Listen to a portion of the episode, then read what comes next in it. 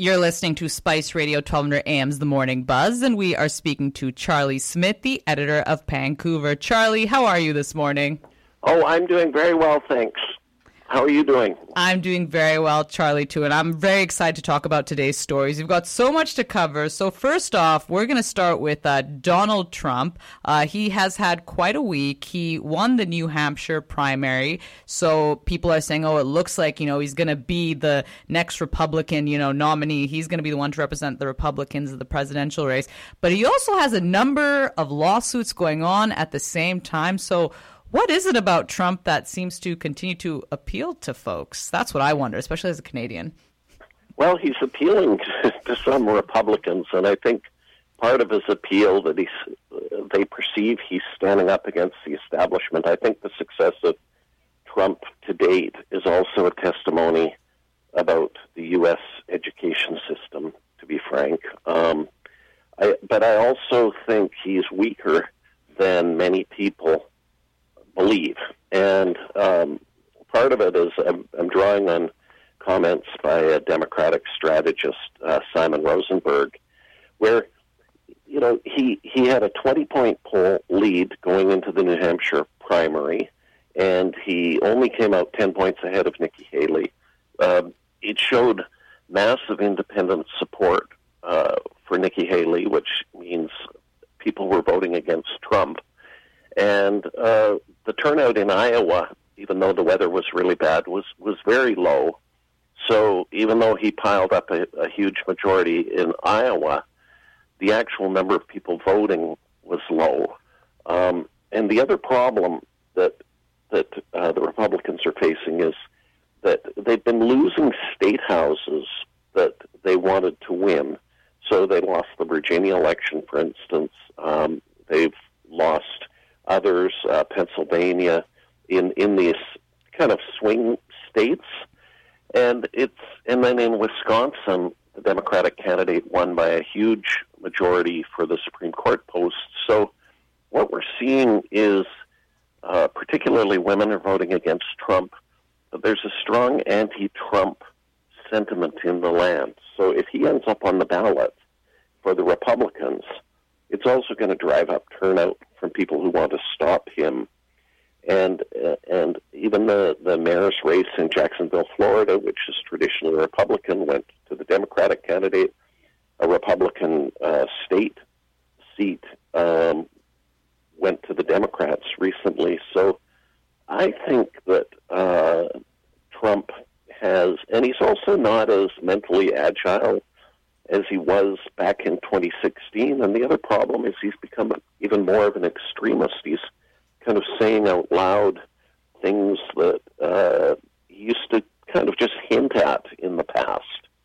And so I, I actually think if it's Biden versus Trump and there aren't third party candidates siphoning off votes, and that's that's still an unknown, um, I think Biden would win that race.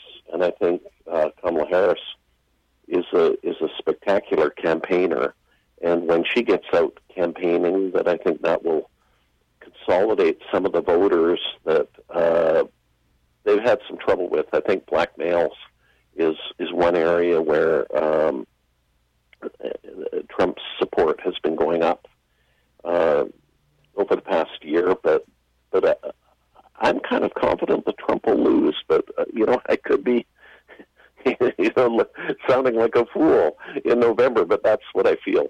You know, like Charlie, I thought, you know, back November 2016 when it was Hillary versus Donald, I had so much confidence in the world that Hillary Clinton was going to be the first like female American president. Then of course that didn't happen. So honestly, Charlie, ever since then, my whole view on this is anything is possible. That's the that's yeah, it is, and, and and it only takes a few states like really the election's going to come down to you know Arizona, Nevada, Wisconsin, Michigan, uh, Pennsylvania. You know, there's a handful of of these states, Georgia, that that will determine the outcome. But but I also think that the opposition to Trump is so intense uh, that I feel that he's just not going, going to get across the finish line. And I think that changes in Georgia, for instance, and the the turnout among um, black and uh, Latin American voters of Latin American ancestry and Asian ancestry has been very high, and Atlanta is a major U.S. city, um, and and I just I'm feeling confident, but but perhaps foolishly so. But that's that's just where I'm at. Okay, well, you made me feel good, Charlie. So let's see. Fingers crossed there. Uh, another story, too, that was quite interesting. In a landmark ruling, a federal court judge ruled on Tuesday that the Liberal government unconstitutionally and unjustifiably invoked the Emergencies Act in response to the ongoing Freedom Convoy blockades in early 2022. Uh, I have to say, Charlie, I was personally kind of surprised by this because I can remember at the time following this story very closely, and I remember a lot of people's, you know, livelihoods being affected by this blockade. It really did seem like the government had no choice. So, what do you make of this? Well, it, it's not over until it's over, first of all, because it, it is the federal court, and then there's the Federal Court of Appeal, and then there's the Supreme Court of Canada. So this is basically one judge has made a decision, and, and it may stand, but it's far from over. Uh, the two groups that brought forth the case, the Canadian Civil Liberties Association and the Canadian Constitutional Constitution Foundation, are you know, they they had their reasons for doing it, but I also think the federal government subjected this decision to a lot of its own vetting, and I don't think the federal government proceeded lightly in, in invoking the Emergencies Act. So I think there are good legal arguments um, for this action, and I guess the, what it really comes down to is a national emergency? And it seemed to me that there was a national emergency once you had a bunch of people with guns at the border near Coutts, Alberta, who were uh, kind of captured, and then and then the judges concluded, well, there there was no proof of any cell that was in existence after uh, these people were were caught, and they're accused of conspiring to murder RCMP officers. Um, but at the same time, you had inaction by the Ontario government. Doug Ford was doing nothing. Um, the Ottawa police were in over their head, and so. Uh, and, I th- and I know a lot of people in Ottawa were very happy with the invocation of the Emergencies Act, and and no one was killed um, when Ottawa was finally cleared and and of civility was restored. I think there's also been um, a lot of threats made against politicians. So we'll see where it goes. I, I don't think this is over, though. Yeah, no, I'll be following this closely too, Charlie. Now, another story shifting gears here in the world of entertainment. The National Film Board co production To Kill a Tiger has been nominated for an Oscar in the documentary feature film category. And, Charlie, I know you and I big fans of this production by Nisha Pahuja. We've spoken to her. She truly is incredible. I mean, what do you make of this news? Because it is such an amazing documentary.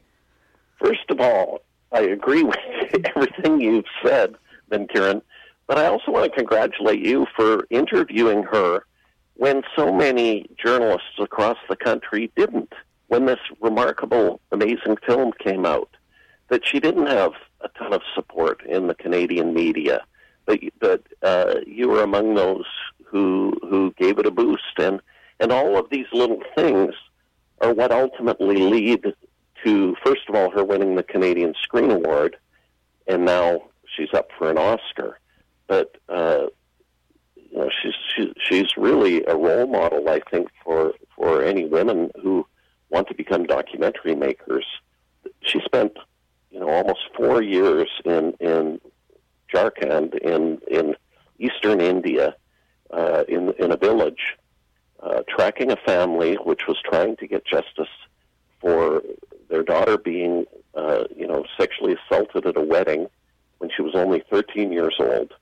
And this brave father and this brave daughter and the whole family, the mother, um, went up against the community.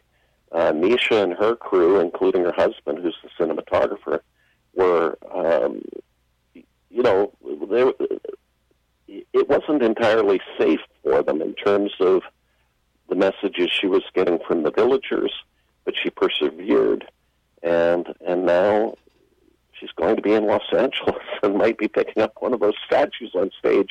And I think if she does, it's it's so well deserved because the efforts that she went into put into this movie surpass almost every other movie that was made. Oh, 100%. Um, it was, it was a, a you know an incredible effort that she put into this. And I have to say, Charlie, you know, what it was one of those documentaries, you know, after a long time that I watched and it really just stuck with me. And I was thinking about it literally for weeks, even months later. I got my friends and family to watch it as well. And everybody just says it is such a powerful story that truly everyone needs to see. I mean, I haven't stopped talking about this documentary. And honestly, Charlie, I have a good feeling. I am manifesting this for Nisha and manifest it. And yes. The other thing I really liked about the film was it showed, and, and she talked about this when I interviewed her about how this communal village culture, which was so important for economic survival through the centuries, where decisions are made consensually and people hash everything out, and there's not really a lot of privacy. But in this case, um, this this father, uh, Ranjit, just decided he was not going to conform. That they said, "Oh, we don't want any trouble," and all of this, and and and just just forget that this happened. And he didn't do this, and uh, nor did his daughter. And and I think that was a kind of an interesting nuance of the film that she brought. She really did. And I think that's why, you know, we can't stop talking about it. We're excited. So, yes, we hope that Nisha's going to get that Oscar. I'm just going to say now, Charlie, she's going to win it. I, I've never been more confident well, in my life. Great. Let's hope so. Let's she hope deserves so. it, that's for sure. Truly does. Charlie, thank you so much for your time. We really appreciate it. You take care. Okay, my pleasure. Thanks, Ms. Karen. Thanks, Charlie.